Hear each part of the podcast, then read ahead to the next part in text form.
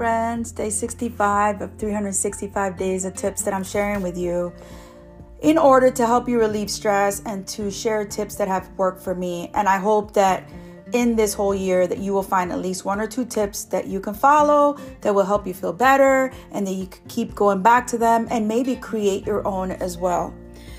So, how many lists do you make in a day? I know that I have a ton of lists.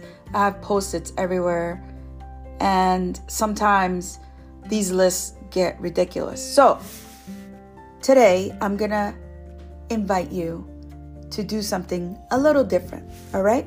So, how many lists do you make in your life?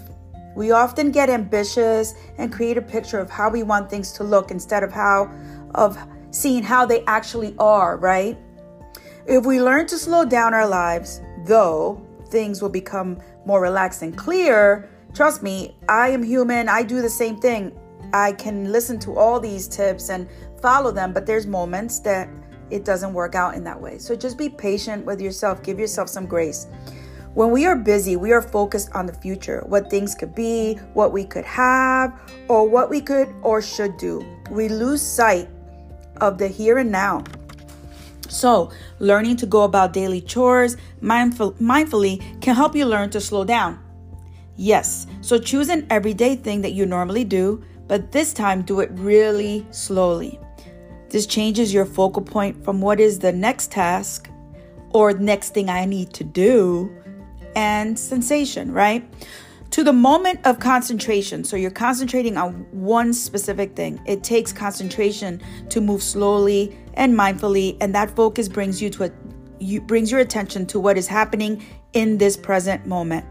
To slow down is to honor each and every moment you have and honor you.